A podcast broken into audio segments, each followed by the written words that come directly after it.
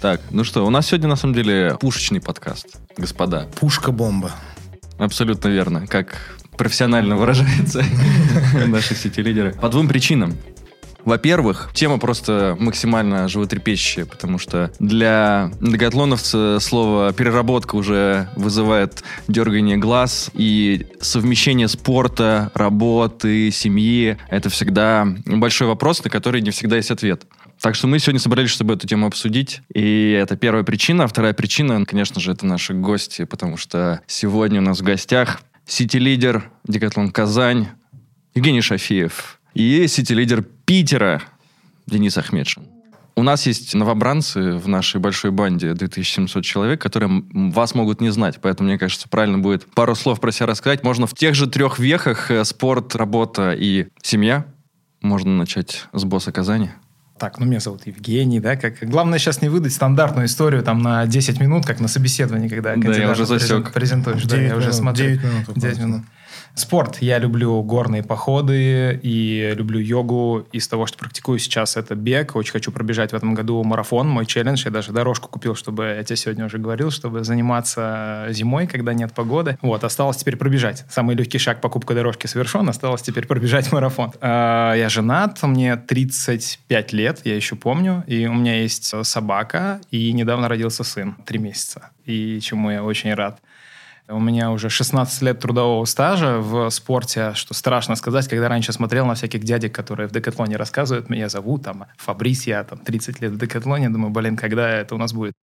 Я начинал в DMI, в Decathlon пришел, потому что я работал в закупках, несколько лет проработал в DMI, потом перешел в ритейле, и вот уже 6 лет, седьмой год идет в ритейле, директор на обучении, директор магазина региональный, и вот сейчас э, сети-лидер Казани, и помогаю еще ребятам в Самаре, работаю с Женей Кимом и его командой в Самаре Тольятти. Я начну, наверное, тогда все-таки с работы. У меня 10 лет стаж в Декатлоне. Мне, к сожалению, пока еще не приходилось работать нигде, кроме ритейла Декатлон. Я прошел все ипостаси, кроме продавца-консультанта. Начала как руководитель торгового сектора, был директором на обучении, директором магазина. Был региональным директором, называли это стартап-эдвайзер, когда я работал с несколькими разными городами. И с 2019 года, с декабря 2019 года я являюсь city-лидером Санкт-Петербурга. По поводу спорта, всю жизнь занимаюсь спортом, сколько себя помню. В детстве играл в футбол, в волейбол, в командные виды спорта. Очень люблю до сих пор. Занимался единоборствами достаточно долгое время, самбо, кикбоксинг. И, наверное, лет в 13, наверное, я пришел в спортзал в качалку. Мне это очень понравилось. Глобально вот это физическое развитие мне очень близко. Сначала ходил как все, чтобы просто не быть дрещом, быть сильным, мужиком, да, и так далее. Потом как меня затянуло, встретил тренера, начал заниматься пауэрлифтингом. Это силовое троеборье. Там дошел до кандидата мастера спорта, участвовал в разных соревнованиях. Самое мое, наверное, большое достижение в 2014 году, это вот, наверное, крайние соревнования были. Выиграл Кубок Москвы в своей весовой категории. Ну и затем травма э, меня заставила расплощаться с этим видом спорта. У меня посттравматический артроз коленного сустава, поэтому я там не могу приседать, грубо говоря, со штангой. Долго скучал я по соревнованиям, не знал, метался, куда себя подать. Ну и потом тоже еще один мой знакомый тренер предложил попробовать для себя бодибилдинг. Я никогда не думал, что я могу заниматься бодибилдингом, потому что я был всегда худенький, дрещавый, но как-то силовые показатели были достаточно хорошие. Попробовал, подготовился первый раз на 2019 году, просто посмотреть, какая форма. Очень понравилось, затянулся. Вот с тех пор соревнующий спортсмен, стараюсь каждый сезон прибавлять. Вот в 2020 году был мой дебют, и вот э, последний сезон, это осень 2021 года, где вот в Ленинградской области стал третьим, выиграл там локальные соревнования Кубок Д Атлетик, абсолютно чемпион стал. И на чемпионате Санкт-Петербурга стал четвертый. Пока вот такие у меня самые мои большие достижения. Что касается семьи, я уже батя со стажем.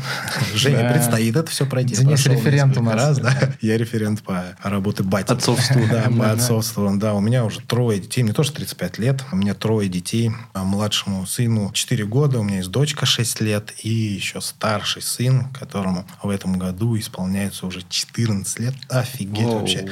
Я даже вообще до сих пор поверить не могу. Time flies. Time flies so fast. Сейчас мы с семьей живем в Санкт-Петербурге, соответственно.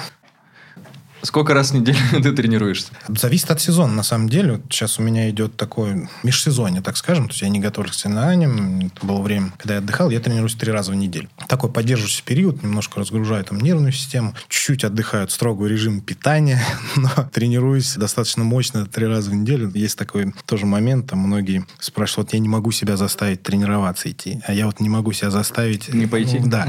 Вот, знаешь, мне порой там надо дополнительный день отдыха, надо восстанавливаться. Вот мне сложно себя заставить отдохнуть.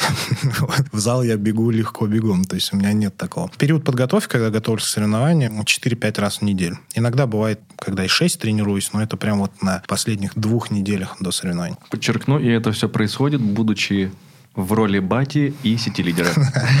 Да, раз в неделю. Роль бати ни в коем случае я от нее не отлыниваю. Я у семьи время ни в коем случае не отнимаю, поэтому тренируюсь утром, чтобы вечером проводить время с семьей. До работы. Мы уже, кстати, ныряем прям в лайфхаки. Ну и на самом деле вот это первое, что хотелось узнать. Есть вот эти три большие кита в жизни, условно, спорт, семья и работа. Особенно работа в Декатлон. И есть ли вот для вас, например, реально какая-то приоритизация, что условно вы сами для себя взяли, решили, что вот номер один у меня это сейчас семья или там номер два работа, и меняются ли эти приоритеты и менялись ли они на протяжении там, не знаю, последних пяти лет и больше?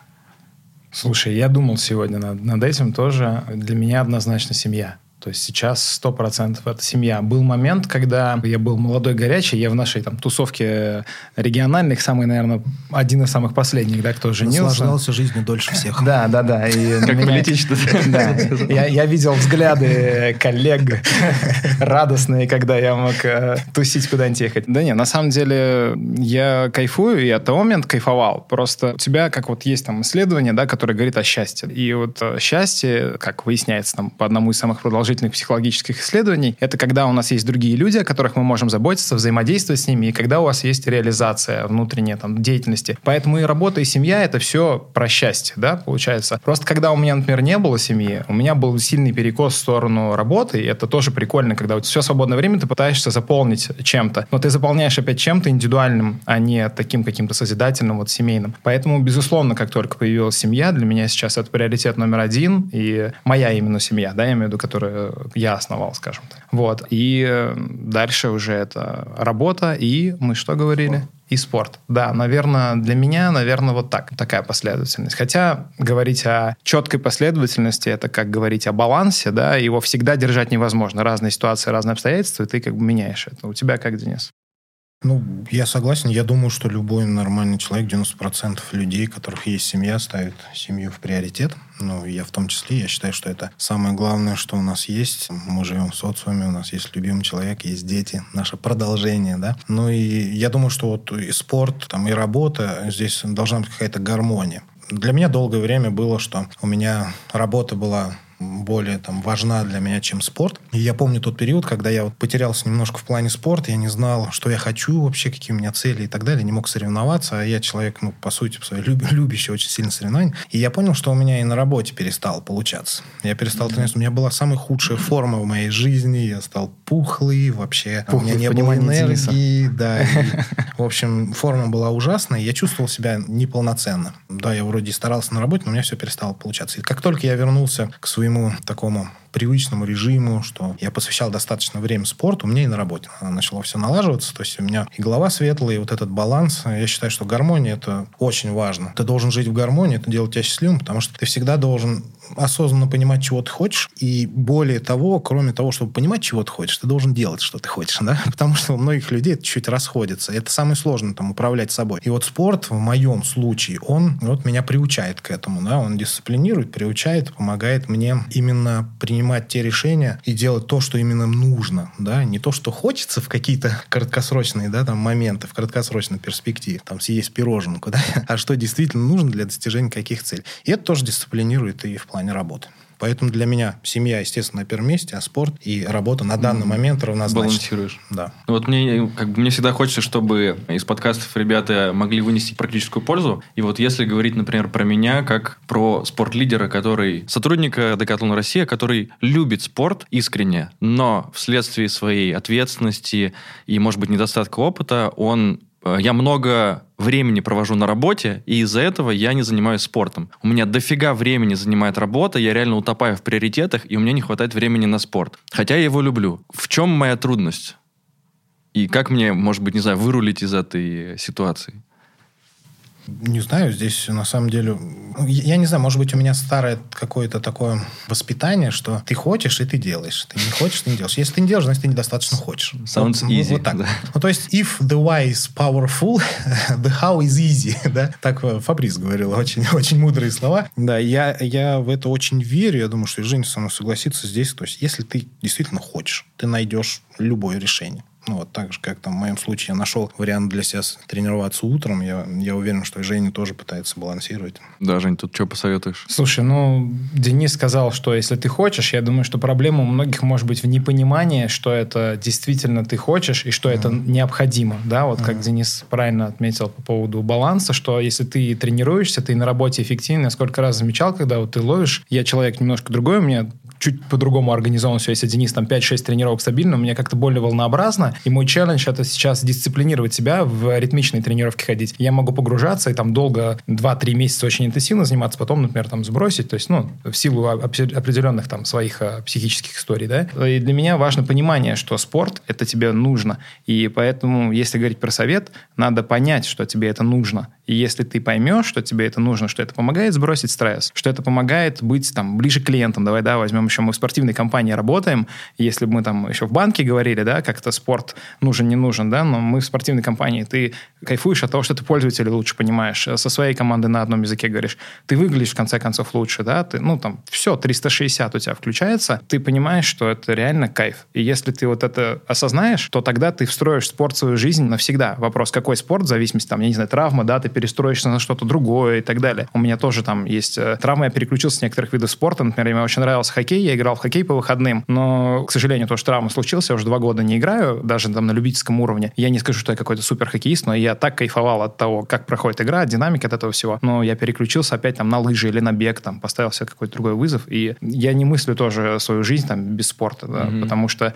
несмотря на то, что там, если мы говорим о спорте, я там Денис, я не знаю, если взять Рустама, например, у нас у всех абсолютно, я думаю, разное будет понимание, что такое спорт mm-hmm. и как э, его практиковать, да, причем я знаю, там Рустам ненавидит бег, да, там с, с точки зрения, как это можно делать долго там и так далее. И я йогу, не... и походы. Да, я не очень люблю качалку, я честно скажу, потому что для меня там внутри помещения как бы это очень mm-hmm. странно, но я думаю, каждый из нас находит свой вот этот ответ, свое почему, и не представляет себе жизнь без этого. Поэтому проблема, на мой взгляд, в понимании. Если человек этот вопрос не осознает, что он себя просто разрушает. Если он только будет работать все время, он не сможет вот это вот сбрасывать, наслаждение получать. Это саморазрушение. Так можно жить, я так жил тоже. Но это у всего, как бы, любой дисбаланс, да, как у стула, если ножку одну подрезать, это будет ну, дисбаланс. Это неудобно. Согласен. С Женей абсолютно согласен. Я вот на свой спорт проецирую, сейчас немножко задумался.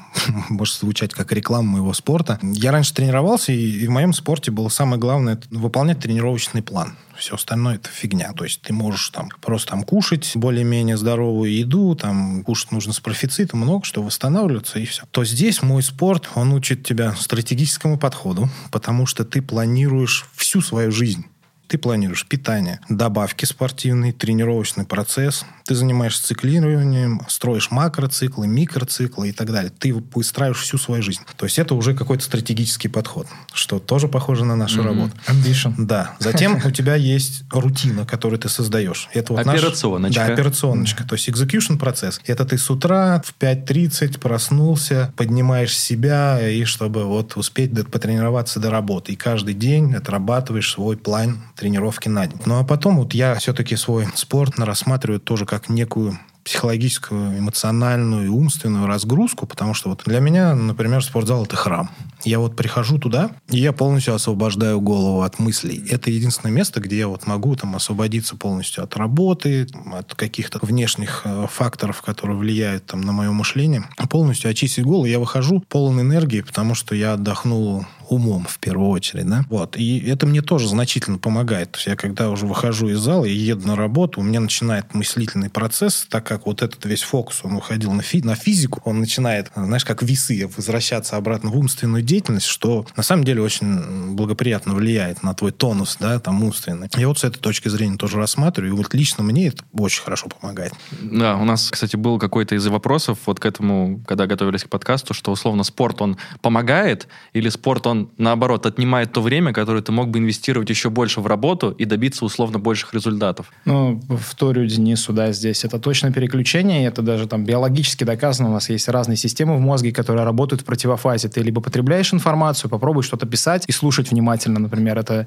крайне тяжело, да, там про Цезаря это все легенды. И реально может каждый на себе попробовать. И когда ты занимаешься спортом, я, например, на пробежке, я люблю очень длинные пробежки, ты можешь слушать аудиокнижку, угу. бежать, наслаждаться видами, и ты не можешь особо много... Попробуй посчитать в уме что-то на пробежке, ты прекрасно знаешь, Леша, что это такое, потому что ты тоже бегаешь. Если какие-то даже несложные задачи посчитать, это невозможно. И мозги отдыхают в этот момент. То, что говорит Денис, тренировки рано утром, для меня, например, это идеально. То есть это вот рецепт, тоже, тоже ключ, который я нашел для себя. Тренировки там в 5-6 утра. Вот если ты сможешь режим свой перестроить, я не скажу, что у меня всегда это получается, но как бы тут со сменой климата чуть-чуть тяжело, с бегом, по крайней мере, да. Но в целом, если ты это адаптировал, если ты вошел в этот ритм, как вот «Магия утра», да, есть книга прекрасная, может быть, ее не всю на 100% надо выполнять, Классная но там книга. много отличных идей вот по поводу этого, и ты освобождаешь какой-то вот этот час, когда ты принадлежишь сам себе, ты не отрываешь его у семьи, ты не отрываешь его у работы, и самый кайф, когда ты приходишь на работу уже. Ты потренировался с утра, да. и ты уже приходишь заряженный, а все... уже задан какой-то темп, тонус да, для грядущего А все дня. еще только просыпаются. Я помню, я когда на шостере крутил, там 60 километров утром проедешь, приходишь на работу, все еще зевают, а ты уже такой на бодряках разогнался. Mm-hmm. Круто. Абсолютно согласен. Короче, резюмируя, можно сказать, что ребята, которые полностью 120-130% времени посвящают только работе, думая о том, что времени на спорт нет, это, по сути, иллюзия. Да. Ловушка. Ловушка, да. да. Это ловушка, 100%. Окей. Спорт, то есть мы говорили про важные спорта, и сейчас хочется назвать одно матерное декатлоновское слово переработки. Потому что для нас это реально какой-то такой не знаю, большая часть, все с этим так или иначе сталкиваются, не только в ритейле, я уверен. И мне очень хотелось у вас спросить, нормально ли это? Перерабатывать, нормально ли это?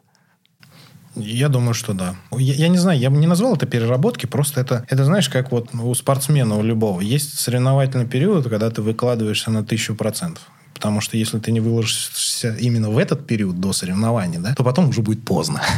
По факту. То же самое и у нас. По сути, если у нас все в порядке с планированием, то есть мы правильно расставляем свои приоритеты, у нас вот эта вот ритмичность работы, она выстроена правильно относительно нашего бизнеса, относительно наших годовых приоритетов, то ты работаешь интенсивно не постоянно. Ты работаешь интенсивно только в те периоды, когда это действительно необходимо. Да, тогда ты там и работаешь гораздо больше, чем в другие дни или месяца даже бывает такое. Да, но в общем и целом это дает результат долгосрочный. Но я считаю, что ты не должен постоянно так работать. Если ты постоянно работаешь в режиме переработок и постоянно ты впахиваешь с утра до ночи, то, скорее всего, ты уже себя загнал. Скорее всего, что либо есть проблемы в твоем планировании, либо ты имеешь неправильный подход вообще в целом там, к работе, либо ты не понимаешь свою роль и так далее и тому подобное, но надолго точно тебя не хватит. Я считаю, что это должно быть вот именно сезонно. Есть периоды, когда ты впахиваешь, и это совершенно нормально. Есть периоды, когда у тебя должен снижаться ритм, и ты должен в более такой размеренный режим работы входить. Ну, ты опять же проводишь аналогию со спортом, что у абсолютно, спортсменов также абсолютно сути, так соревновательный же. период, да, и Абсолютно так же. Знаешь, это не только у спортсменов, мне кажется. Есть у музыкантов такая пословица, чем старше музыкант, тем дольше паузы в музыке. Это мудрость, наверное, какая-то набирается тоже отчасти с этим. Я думаю, что когда ты молодой, во-первых, у тебя есть возможности еще и фигачить, да, там, ресурсы. И это отчасти от того, что у тебя не хватает компетенции, может быть, профессионализма, ты где-то компенсируешь. Потом ты набираешься опыта, ты ставишь как бы вот эту модель, которую Денис объяснил, да, подряд, ты понимаешь периоды, когда нужно, когда не нужно, и это становится легко. Я вот думал сегодня по поводу переработок, и что такое переработки вообще. Вот я не могу себе представить предпринимателя, который вообще думает об этом слове. Mm-hmm. Переработка. То есть у тебя есть проект, как минимум твой проект – это твоя жизнь. Ты генеральный директор своей жизни. Как ты можешь тут переработать? То есть у меня это как бы не укладывается в голове. Другой вопрос, что опять мы вернемся, я думаю, позже к этому там по поводу гармонии, как это вот э, все гармонизировать, чтобы это не было в ущерб там личной жизни и так далее. Но опять же, есть периоды, когда у меня, например, было на первом месте работы, я понимал, что работа меня в какой-то момент спасла даже от том, тем, что происходило с моими друзьями там в обществе, с коллективом, да, с кругом общения, потому что я ушел в сторону от не очень там благоприятной ситуации в работу. И тогда, да, это был дисбаланс, я перерабатывал жестко, но что по итогу получилось? По, по итогу получилось хорошо. Поэтому важно этим уметь управлять, важно смотреть на это как на процесс, э, Денис говорит, да, как на тренировочный, который просто где-то более интенсивный, где-то есть периоды отдыха, где-то у тебя просто поддерживающая история. Но в целом для меня вообще такого слова не существует переработки. Есть там интенсивность разная и эффективность разная твоей работы. Mm. Согласен, абсолютно. Две фразы вспомнил. Вообще любитель там копить какие-то фразы. It's better э, to learn how to rest than to quick. Переведи, пожалуйста, а то у нас, да, нам лучше... придется титры пускать скоро Да, уже. нужно учиться уметь отдыхать, ага. чем сдаваться, так скажем. И еще есть знаменитая фраза Илона Маска, когда он говорит «I'm working 12 hours a day, 7 days in a week, and they still call me lucky». Илон Маск говорит, что я работаю по 12 часов в день и 7 дней в неделю, и все еще меня называют счастливчиком. Конечно, да, любой предприниматель, он понимает, что он работает для себя, на себя, он там не измеряет свою работу часами, он измеряет результатом. То же самое и у нас. И у спортсменов, и у тех, кто хочет каких-то результатов добиваться, не нужно мерить часами там, переработка, что это такое? Это какой-то временной промежуток, ну, да. да? Нужно мерить результат. То есть это действительно вот тот вопрос в том, что это не количество потраченных на работу часов не является эквивалентом успеха какого-то. Абсолютно нет, абсолютно. Здесь должен быть всегда баланс. Ты же организуешь свое время, ты понимаешь, для чего. И ты возвращаясь к тому, что мы сегодня говорили о том, что там как совмещать и так далее, работу, не успевая и все остальное. Но если ты понимаешь, для чего, тебе легко себя организовать. Ты четко понимаешь, чего ты хочешь, тебе легко организовать свой рабочий процесс. Вот и все. Не хочешь, без проблем везет тем, кто везет. Да, да? У нас просто сегодня накопитель цитат. Можно сидеть выписывать. Философы я добавлю тут еще одну историю к тому, что Денис говорил. Да, время, потраченное на работу, оно важно, потому что, как любой спортсмен, если один тренируется больше, второй меньше, то с одинаковым там тренировочным планом, качественным, с хорошим тренером, то у второго будет больше результат. Я не помню, если уж у нас сегодня сборник цитат, по-моему, Тайсон говорил, что да, я, никто не хочет вставать в 5 утра и идти там на пробежку или в зал, именно поэтому у меня есть небольшое преимущество. И надо тоже понимать, что там employability твое, да, зависит от того, сколько ты будешь вкладываться. Но мне кажется, вот я сейчас и пришла мысль в голову, что ты думаешь о переработке, когда ты делаешь не ту работу. Mm-hmm. Когда ты занимаешься да. не тем. Если ты делаешь не то, ты будешь считать mm-hmm. каждый час. Когда тебе интересно, тебе надо, чтобы тебе... Мне жена запрещает работать, как хотя бы в воскресенье, да, чтобы я там не работал. Как мне понравилось, мы с Денисом ужинали в Казани. Так получилось, что они как раз с супругой были в Казани, с Валерой, с его супругой. Mm-hmm. И мы сидели, ужинали. Семейный ужин. Да, такой семейный ужин вне работы. И мне понравилась фраза, которую Денис сказал. Я вот, говорит, Юля, да, по-моему, супруга? Наталья. Ой, Наталья, извини, пожалуйста, да, зовут. Что я говорю, говорит, жене мне уже вот. Я... У меня просто сейчас сложный период, говорит, на работе. И так я говорю уже 10 лет. Скоро он закончится. Скоро он закончится. И она мне всегда говорит, ты так говоришь, мне уже 10 лет. Но реально, когда ты вовлечен так, ты просто рассматриваешь, как сейчас, просто вот еще один крутой проект и так далее, и так далее. И в этом же кайф работы в Декатлон. У меня есть несколько ребят, кто, с кем я работаю в команде, кто говорят, что даже я остался в Декатлоне, потому что тут сложно, потому что у тебя всегда есть вызов, потому что ты можешь расти, ты можешь, преодолевая этот вызов, работать над собой. Ну, то есть мы теперь говорим про то, что есть условно два каких-то вида переработок. Ты перерабатываешь, потому что тебе нравится, и ты сам хочешь, это твоя инициатива, твое желание. Либо когда ты вынужден, условно, когда у тебя там, не знаю, какая-то ситуация. Ну, я не могу такую ситуацию представить в Декатлоне, когда ты вынужден перерабатывать. Меня ни разу никто не просил делать какую-то переработку. Ни один мой руководитель. Я не припомню, чтобы я свою команду просил это делать. Так. Мне кажется, что это как раз это бывает, особенно когда большое какое-то количество операционных задач или сложная ситуация в департаменте или в магазине, и как раз это вот такая какая-то дорога, тропинка к другому слову выгорание, мне кажется. Я, наверное, понимаю, о чем ребята говорят, потому что ребята на первоначальных позициях сталкиваются. Я, я сам, честно говоря, сталкивался с такой проблемой, когда только начинал в Декатлоне, я работал руководителем торгового сектора, и очень часто и в выходной свой выходил, и работал, ну, больше, далеко больше, чем 8 часов в день. Я помню вот этот вопрос моего директора Ольга Рахманина, спасибо большое, научил меня планировать, базовым таким вещам планировать. Она мне спрашивала, почему ты не планируешь свое время? Я ей всегда отвечал, у меня нет на это времени. Круг замкнулся. Да, да. И потом, вот мы когда с ней сели, когда расписали все мои задачи на неделю и так далее, я постепенно учился вот этому планированию, и я начал вовремя уходить с работы, и я начал работать там с двумя выходными. То есть у меня начало появляться время. То есть это тоже от навыков каких-то зависит. Я не могу сказать, что я там погибал на работе, я такого не помню. Я просто, ну, я помню, что я работал там больше, чем 8 часов всегда. Но это тоже от какого-то навыка зависит и от твоего восприятия этого всего. Вот и, вот и все. Но я, я понимаю, о чем. Я думаю, что многие с этим сталкиваются. сталкиваются вот, э, я про это и хотел, собственно, дальше поговорить, что вот был вебинар по выгоранию у нас проводился, и там было большое количество достаточно ребят, 70, если не ошибаюсь. Спасибо там команде Чар, что организовали вообще такую возможность. И Опять же, интересно будет ваше мнение услышать. Сталкивались ли вы на вашем опыте вообще с этим явлением? И, не знаю, может быть, есть ли какие-то у вас лайфхаки, как выбраться оттуда вообще, как это лечить? Давай я, наверное, начну. Давай. Если про спорт, Денис, у нас больше специалисты, я думаю, что здесь у меня есть определенный опыт, который я могу разделить.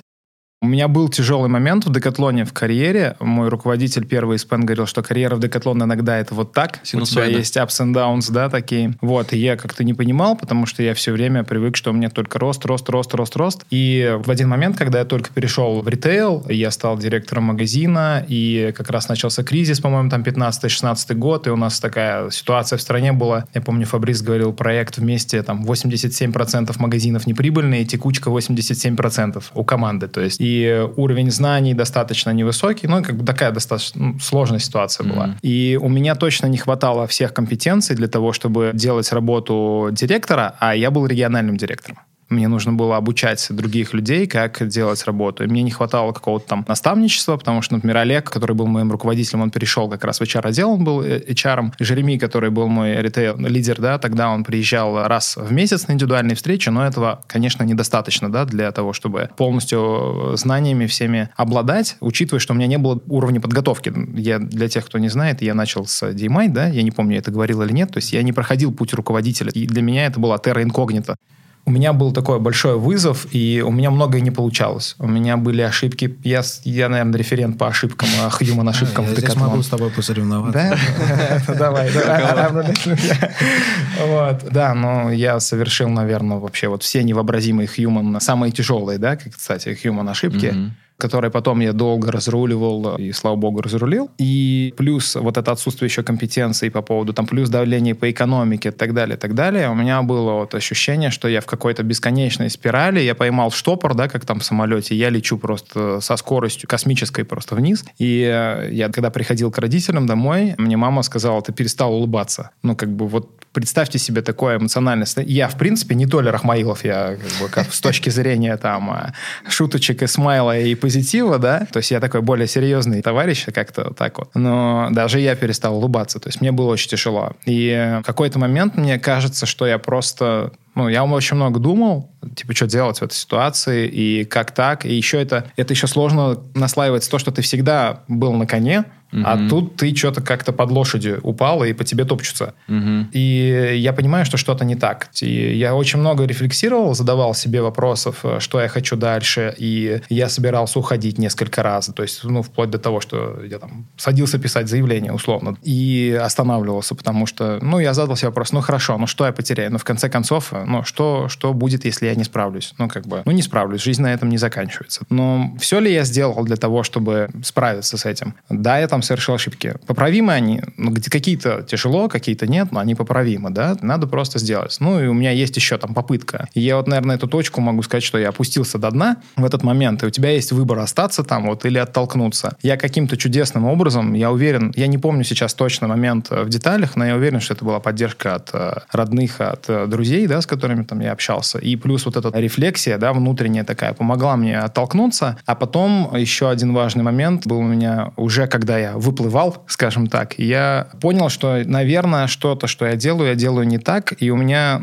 какие-то когнитивные проблемы. То есть, да, я что-то, видимо, делаю не так. Я, значит, не понимаю, что надо делать, или я понимаю это по-другому и так далее. И я пошел к психотерапевту. Года полтора я ходил, и это мне очень сильно помогло, потому что когда у нас болит зуб, мы идем к зубному, но почему-то, когда у нас что-то не получается, и у нас проблемы с головой, да, там, как мы называем, там, сила воли, все остальное, мы пытаемся сами это полечить, что, мне кажется, неправильно. И мне очень сильно помогло. Я даже рассказывал тебе сегодня, что я увлекался тогда психологией, и Лобковский есть такой Михаил, психолог очень знаменитый, у него один, по-моему, прием стоил 50 или 60 тысяч в тот момент. И у меня даже были мысли собирать деньги и поехать к нему, к лучшему специалисту, мне хотелось к лучшему. Но на самом деле все гораздо проще. Я нашел прекрасного специалиста в Казани, который там лучше всех, который просто послушал и дал несколько советов. Ты же там сам с собой работаешь, по сути. Ты ну, просто да. как об кого-то разговариваешь, и тебе угу. правильная обратная связь идет, и какие-то микрозадачи. Мне это очень сильно помогло. Поэтому, если резюмировать, да, там я там был в этом уровне, когда выгорание, и вот это еще накручивание самого себя, и как раз ты спортом меньше начинаешь заниматься в эти моменты, у тебя такое, там все, все сразу. Все, mm-hmm. Беда, как говорят у нас, да, одна не приходит. И потом важно найти в себе силы перезапуститься, потому что все у тебя в голове, и насколько вот ты можешь это все переосознать, остановиться, пересобрать, не знаю, в отпуск сходить, да, там это все пересобирать, очень хороший момент, чтобы тебя ничего не отвлекало, может быть, даже подольше попросить, и потом выложиться на полную.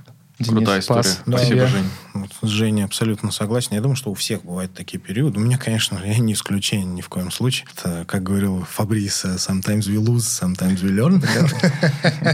Много фраз. Цитатника. Не надо было счетчик, типа.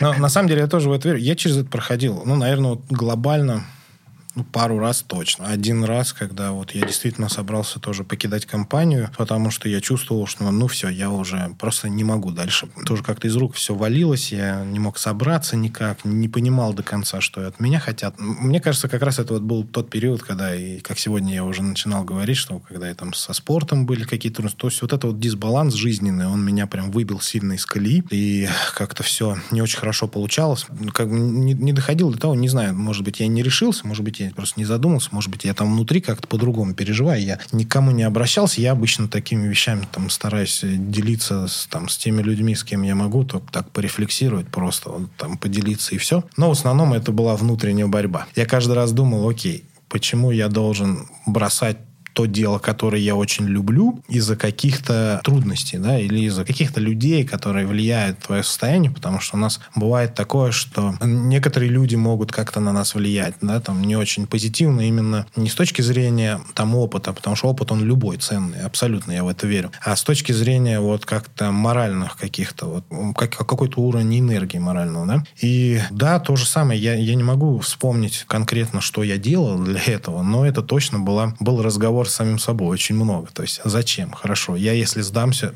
что, что будет. Я благодарен себе, что я не сдавался, могу так сказать. Я считаю, что ни в коем случае нельзя сдаваться, потому что ни к чему хорошему это не приведет абсолютно. Это, знаешь, много людей знаю, которые работали в Декатлоне, которые ушли, и 99,9% хотели бы вернуться. это всегда так, 100%. Да? Потом я понимаю, что у любого человека есть в жизни какой-то момент, когда все меняется. Да? Как у меня однажды произошло, там, Декатлон изменил мою жизнь, потому что я полностью поменял и город, в котором котором жил, там, и работу, да, и все-все-все. У всех это может быть. Но вот это выгорание, оно случается абсолютно с каждым. Абсолютно с каждым. И я уверен, что любой может преодолеть, если он будет разговаривать с собой и понимать, что дает ему этот опыт, как он его может использовать в будущем, как он может в будущем с этим бороться. Глобально обычно это бывает, я считаю, из-за разрушения этой гармонии. То есть мы не понимаем, чего мы хотим, и мы, если понимаем, чего мы хотим, мы не делаем того, что мы хотим. И когда вот такое происходит, мы как раз и выгораем. Это мое мнение. Я вот сейчас подумал, пока ты говорил по поводу индивидуальных встреч, и что насколько вероятно они могут не давать накапливаться критической массе вот этой. Если хорошие доверительные да. отношения со своим руководителем, и ты как раз этот контакт очень есть. важный в Декатлоне. Это большая ценность. Я очень верю в этот инструмент. Я думаю, что вот любой, кто давно работает в Декатлоне, любой скажет, что это действительно большое богатство нашей компании. Это большое преимущество и то, что делает нашу компанию успешной, а команду счастливой. Особенно если менеджер умело этим управляет. И вот э, тоже по поводу выгорания. У меня был такой случай, когда один из ребят, ты его прекрасно знаешь, там Евгений Бас, будет смотреть, может быть, вспомнит, да? Второй раз уже да.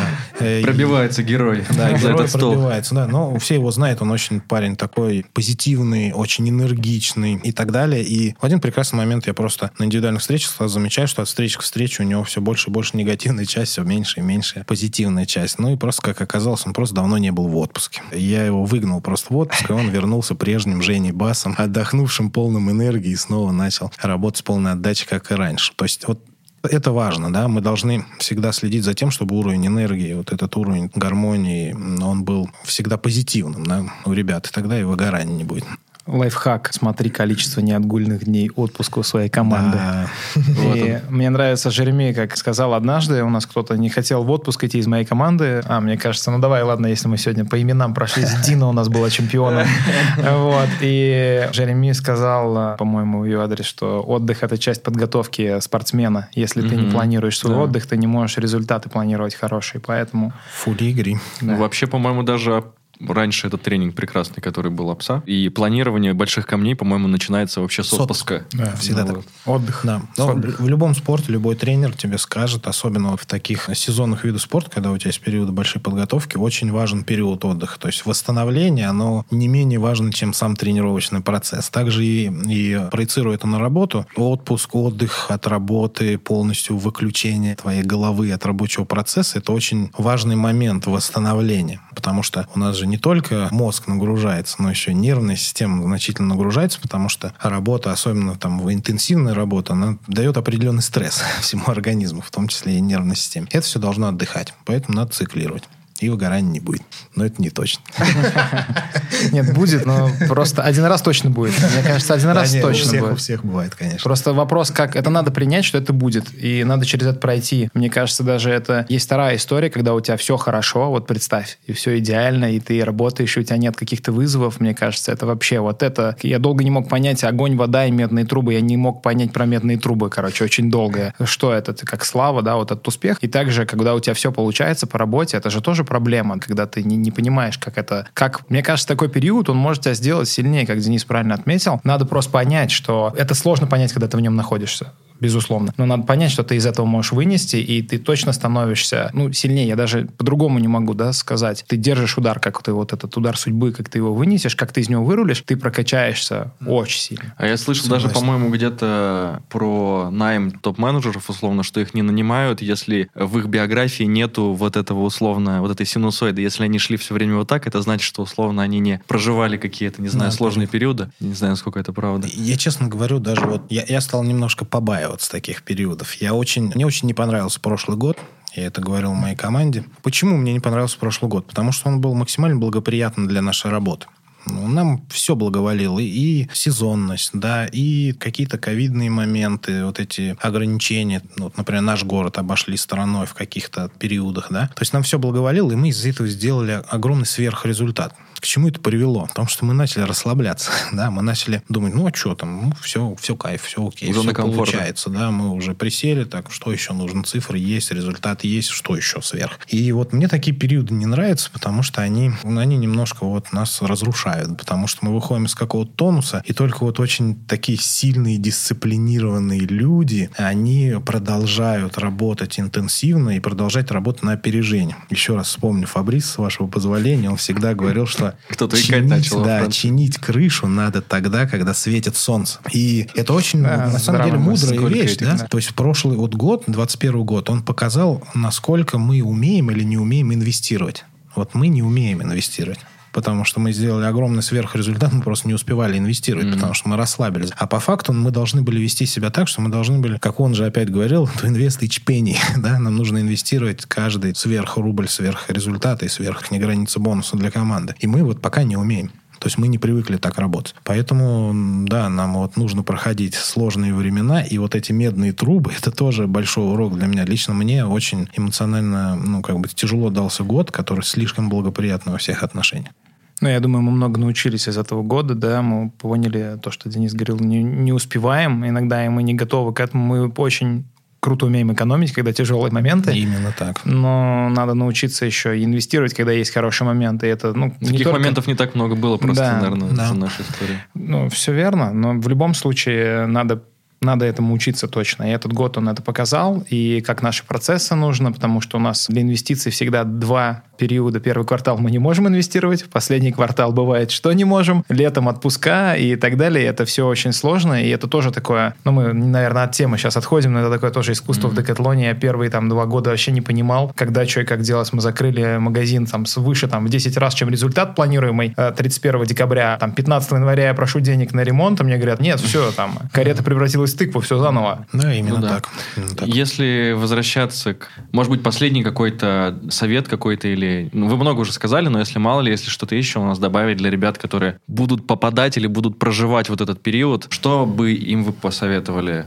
когда они окажутся вот в этом периоде? Я думаю, что нужно разговаривать об этом с другими людьми. вот и все. И причем нужно разговаривать не только там с каким-то своим окружением, потому что иногда окружение не очень благоприятно это влияет, особенно если ты находишься в таких вот достаточно сложных условиях. Я знаю, как вот сложные условия, они меняют людей, начинают многие негативить, начинают многие создавать не очень позитивную атмосферу, мягко говоря. И вот эта атмосфера, она начинает как чума разрастаться, и она влияет там на многих людей. И я считаю, что нужно общаться с разными людьми, и с своим руководителем, и с просто с опытными людьми, может быть, с руководителем руководителя, просто, просто exchange, просто честно сказать, я устал, дошел до такого периода, когда слегка растерян и так далее. У нас все в компании достаточно открытые люди.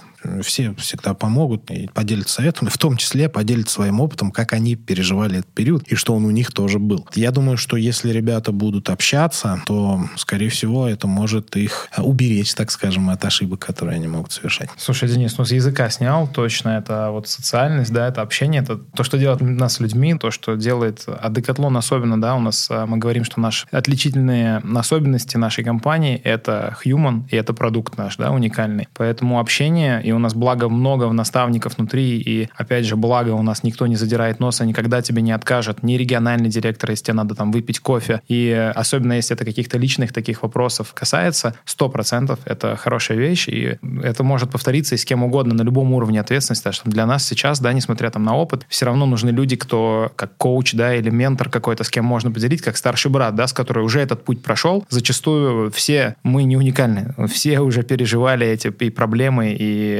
психические, и профессиональные, и так далее. Просто нужно обратиться к правильным людям. И второе, это, конечно, навыки. Тоже мы сегодня много затронули. То есть нужно самообразовываться, надо понимать, когда, как этот гармонию выставить ее, прописать свои цели жизненные, потому что все вообще, вся организация все равно начинается с целеполагания, какие твои жизненные цели, что ты хочешь, и потом твой день, твоя неделя, твой год, он должен соответствовать вот этим вещам. Это у тебя все должно быть организовано и запланировано. И тогда все будет нормально. Мне mm, кажется. Согласен. Инструменты и общение, да, такие базовые инструменты тайм-менеджмента в смысле целеполагания организации и общение с коллегами и с более опытными даже, наверное, людьми.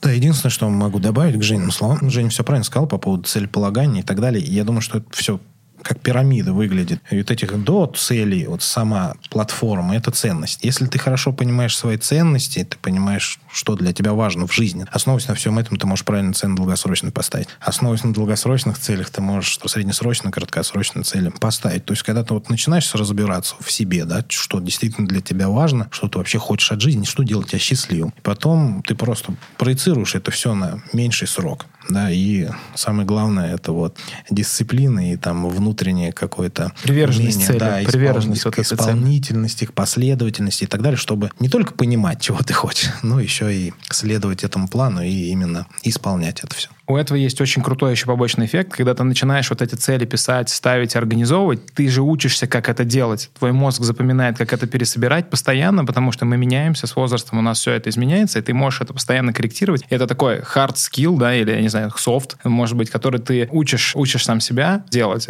развиваешься. И как закончим тоже цитаты, которые мы любим сегодня, цитаты Мишель Леклерк, когда я у него на тренинге был, ценности третий уровень, он говорил, we target for target. Мы ставим цель для того, чтобы ставить цель, потому что путь важнее цели.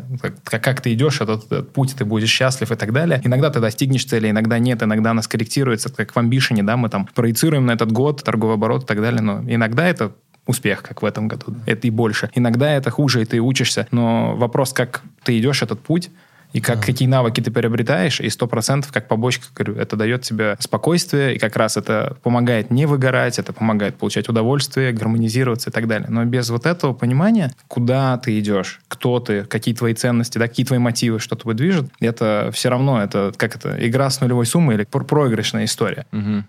Последнее, что хотел спросить, вот э, когда, там, Денис, даже твой пример, когда говорю, вот, вот будет такая тема, э, и почему там тебя решил пригласить, что когда люди слышат про твою историю, даже просто не зная тебя, что есть человек, который является сити-лидером, у которого три ребенка, и который там на полупрофессиональном условном уровне занимается спортом, всегда условно первый вопрос – ну как, знаешь, ну как просто, как, как жонглировать вот этими мечами, понимаешь? Потому что у меня даже вот мысль в голове, что чем больше вот этих частей у тебя есть в жизни, тем меньше, ну, у тебя же временной это ресурс ограничен, тем меньше у тебя есть возможность инвестировать в каждый из них, ну, по логике. Или, может быть, я ошибаюсь, и как ты организуешь реально вот эти большие части твоей жизни так, чтобы как-то все успевать?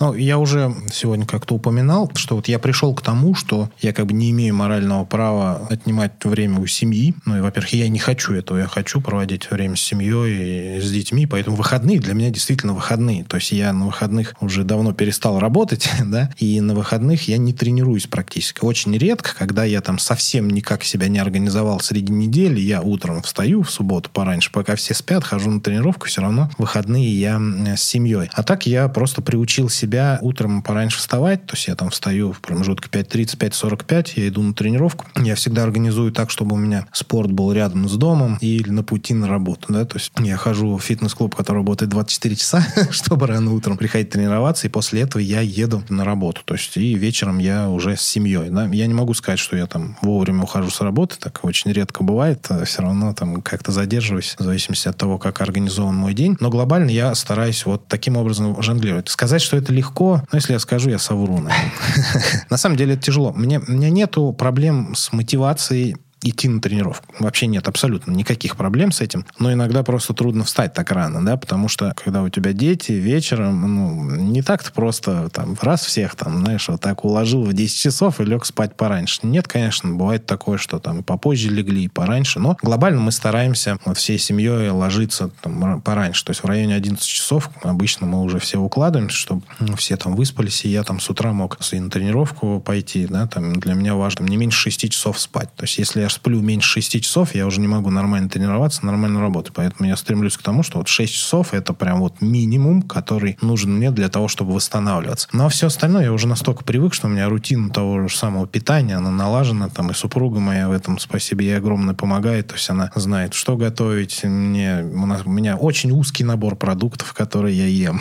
Мы затариваемся большими такими порциями, там рис по 5 килограмм покупаю, курицы это огромное количество, и просто все это по весам это взвешивается. У меня каждый день с собой еда в контейнерах, да. Иногда бывает до того, что там ребята надо мной смеются, мы идем там в ресторан после собрания, после спорта, я в ресторане вытаскиваю свои контейнеры, начинаю кушать. Да, но это уже как стиль жизни, это просто уже привычка, которая выработалась просто, и уже так я вот, мне комфортно вот в таком режиме находиться. Ну, а у детей бывает такое, что они типа говорят, батя, тебя мало? Нет, я бы не сказал. Ну, может быть, какие-то моменты, да, когда там я допоздна работаю, но на выходных я как бы с ними, и они уже вот настолько привыкли к тому, что там я спортсмен, и они берут пример. Mm-hmm. Это вот э, очень важно, да, то есть они очень э, из, из детства проникаются вот этим спортом, все хотят заниматься спортом, все занимаются, да, все там любят спорт, потому что они видят мой пример. И это, это тоже важный момент. Они понимают, куда я инвестирую свое время. Там, они понимают, что утром там, я иду на тренировку, потом я на работе, вечером я дома. Вот в таком плане. Но я думаю, что вот я нашел какой-то баланс, у меня сейчас получается вот, балансировать между семьей, работой и спортом. Круто. Как у тебя, у тебя есть какие-то, то есть тоже вопрос организации, там выходные условно выделяешь под время с семьей и какие-то конкретные утренние часы под спорт или как-то у тебя по-другому? Ну, во-первых, я восхищаюсь способностью Дениса, да, там спать минимум по 6 часов. У нас еще есть один такой товарищ в команде, наш босс, Мэтт, у него вообще какие-то 4.30 бывают письма приходят. Наполеона, и, ага. Да, и я удивляюсь, что его не рубит потом. Я как бы тоже нет проблемы встать рано, но это реально, ну, надо... Это очень круто уметь использовать возможности своего организма правильно. Мне нужно точно больше времени на сон, 7 часов, в идеале 8, то есть, ну, 7. Конечно, я иногда просыпаюсь и сплю 6. Если ты хочешь потренироваться, иногда нужно это запланировать. Я, конечно, не такой режим тренировок, как у Дениса, да, из дисциплины э, тренировочной не так. Вот к чему я сейчас пришел. Я стараюсь не работать по выходным, но, опять же, мы говорим о гармонии, да, потому что есть моменты, когда нужно что-то сделать. Например, я там не успеваю или какая-то задача срочно прилетела. Я могу открыть ноутбук, поработать час-два, но не больше. И сейчас, там, особенно с появлением семьи, я, я, в принципе, и до семьи уже потихонечку к этому шел. Сейчас стараюсь не делать. Я лучше стану в понедельник в 5 и разгребу какие-то задачи, подготовлю там собрание и так далее. Это раз, тут присоединяюсь к Дэну. Второй момент, это, я тоже уже говорил, магия утра, это утро, которое для тебя важно, что ты хочешь делать, и здесь даже регулярность важнее, чем а, интенсивность, да, это тоже вот то, чему мне, например, стоит поучиться, потому что у меня есть такая история, что мне хочется сразу сделать там супер тренировку, после нее сделать правильную растяжку и так далее, потому что если беговая тренировка по-хорошему, 10-15 минут mm-hmm. разминка, 40 50-60 минут работа, и потом еще 15 минут заминка, там какой-нибудь официальный релиз и так далее. Это получается 2 часа, потом еще душ. Очень много. Поэтому нужно научиться вот этой истории как раз регулярности дозированной такой, что лучше потренироваться чуть-чуть, чем сделать одну идеальную тренировку за всю неделю. Лучше сделать три средненьких, да? По поводу спорта, да мне кажется, тут зависит очень сильно от целей твоих еще. Какие у тебя цели, какие вызовы. Я вот поставил себе челлендж в этом году, воспользуюсь возможностью публично вписаться, да, пробежать марафон. Еще раз подпнусь сам себя в неудобную ситуацию поставлю. Обратно я обратно... проверим. Да, да, в сентябре московский я хочу пробежать. И все зависит от твоей мотивации как бы дальше. Если у тебя есть желание, то ты уже сам будешь организовываться. Но точно, совершенно точно, это чем понятнее циклы, тем проще организму рефлексом выработаться, да, если ты более-менее в одно и то же время встаешь, тебе, конечно, проще. Если ты тренируешься в одно и то же время, у организм уже сам активизируется, сам, сам просит. Это, ну, биология, грубо говоря. Если в цитатник опять залезть, не делать... Мы его не убирали сегодня никогда, да, мне кажется. Э, делать вещи правильно, а делать правильные вещи гораздо важнее, да, то есть нужно и на той же работе понимать, что у тебя, какой вызов у тебя сейчас перед тобой стоит, ключевой, и что от тебя ждет твой руководитель, и какой проект у страны, опять же, все это понимать, тогда ты будешь больше принимать там стратегически более правильное решение, и результатов будет больше, которые нужны компании сейчас, и у тебя будет больше ресурсов, больше возможностей, больше доверия. А когда всего этого больше, то легче работать, опять же. Вот, наверное, вот тут про профессионализм, если да, резюмировать это, вот понимать, что делать правильные вещи, а не вещи правильно в первую очередь, и режим какой-то такой. Хоть это мой вечный бой, это моя это война. Да, я добавлю, наверное, важный момент, который мы сегодня не затронули. Это каждый должен понимать, что нужно чем-то жертвовать. Основные наши вот проблемы бывают, когда мы недовольны собой, в основном потому, что мы фокусируем слишком на большое количество целей приоритетов и так далее. У меня в работе такой ну, часто слушай, я тоже подкину небольшую цитату. Less is more, как Less говорят в мерчендайзе. Как говорил Фабриз тоже. Я согласен на сто процентов. Почему вот ребята говорят, у нас не хватает времени? Когда у них начинаешь спрашивать, как они проводят день, там можно много всего найти, потому что обычно это пойти с друзьями погулять, там на выходных сходить в клуб, тут в ресторан, куда-то еще, потратить свое время на какие-то развлечения и так далее. В моей жизни этого мало. Мое развлечение это семья. Вот мое развлечение это вот сейчас с зимой с детьми выехать на ватрушках покататься. Вот так я развлекаюсь, да. То есть, либо в парке погулять. Вот мои развлечения. Я понимаю, что когда есть четкие цели, нужно понимать, что чем-то придется жертвовать приходится жертвовать сном, да, 6 часов. Я не могу сказать, что я там супер жаворонок, и я взлетаю там в 5.30. У меня звенит будильник, я его выключаю пару раз и как себя отрываю. И потом значит, я... ты все-таки человек, значит, ты живой человек. Я еще и лентяй. Я на выходных, если мне не надо на тренировку никуда, я сплю 10 часов. Ну, то есть я высыпаюсь, мне надо восстанавливаться. Просто как, как, и, как и все люди. Вот в эти дни, ну, я заставляю себя, да, я понимаю, чем-то нужно жертвовать. Без этого никак. Ни одна цель не достигается без жертв. Так что об этом тоже нужно помнить. О том мы так так сегодня все разрисовали красиво, ну, да. да, и как бы все может получаться, и берись за то, за это, за третье, за пятое, десятое. Не, ну, не может быть больше там глобально трех целей, да, таких глобальных. Не может их быть, на мой взгляд. Всего есть цена. Ты чем ты выбираешь, во что ты инвестируешь время, ресурсы и и результаты, соответственно, будут такие же. Если ты на 10 вещей будешь это все размазывать, то у тебя везде будет по чуть-чуть. Mm-hmm. Если ты на 3... Jack то... of all trades, да. как говорится. Мастеров нон. Леш, ты переводи, а то нам придется... А я пущу, я, я пущу. А вот у нас английский уже там какой официальный, второй официальный. Пусть ну, гуглят, давно, пусть гуглят. Давно пора, да, уже. Если хочешь отличиться, теперь надо на французском или на татарском. Ну что ж, наш подкаст близится к завершению, и для тех, кто посчитал общее количество цитат в этом выпуске и первый напишет этот комментарий, мы придумаем какой-нибудь приз. Так что смотрите его от начала до конца.